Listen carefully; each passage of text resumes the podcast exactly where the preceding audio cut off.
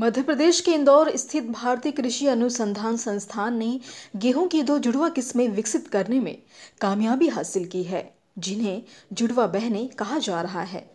ये दोनों किस्में पूसा, अहिल्या और पूसा वाणी हैं, जो जल्द ही किसानों के खेतों में लहलहाती नज़र आएँगी। दरअसल, इन दोनों किस्मों के माता पिता बीज के रूप में एक ही हैं। लेकिन जिस तरह से एक ही माता पिता की दो संतानें रंग रूप और गुणों में एक सी नहीं होती, उसी तरह इन दोनों किस्मों में भी कई असमानताएँ हैं, जहाँ पूसा अहिल्या किस्म मध्य भारत की जलवायु के लिए उपयुक्त है, वहीं पूसा वाणी समुद्र तट के प्रदेशों की जलवायु के अनुकूल है। दरअसल, इन दोनों किस्मों को इंदौर स्थित भारतीय कृषि अनुसंधान संस्थान ने पंजाब और गुजरात के बीजों को क्रॉसिंग करवाकर विकसित किया है। सबसे खास बात यह है कि इनके माता पिता बीज होने के साथ इन्हें एक वातावरण में विकसित किया गया है, जिसके कारण इन्हें जुड़वा बहने माना जा रहा है। दरअसल, ये दोनों गेहूँ के उन्नत किस्में मानी जा रही हैं। और दोनों का उपयोग रोटी बनाने, साथ ही बिस्कुट निर्माण में उत्तम है।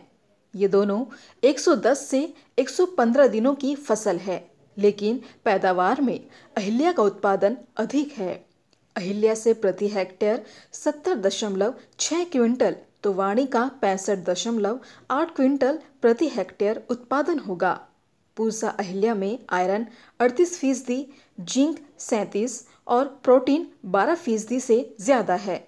ये मध्य प्रदेश, छत्तीसगढ़, गुजरात, राजस्थान और यूपी के जैसे प्रदेशों की जलवायु के अनुकूल है।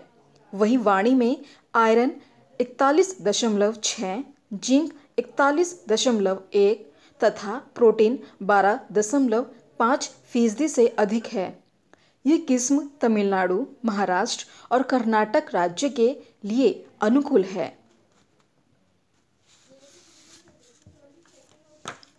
इसी के साथ डॉक्टर एसवी ने बताया कि पूसा वाणी का नाम माँ सरस्वती के नाम पर तथा पूसा अहिल्या का नाम होलकर राजवंश की लोकमाता देवी अहिल्याबाई होलकर के सम्मान में रखा गया है।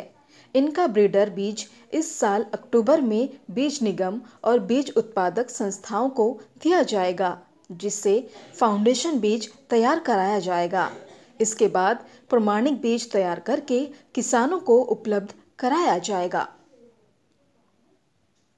इसी तरह की अन्य खबरों के लिए जुड़े रहिए कृषि जागरण के साथ।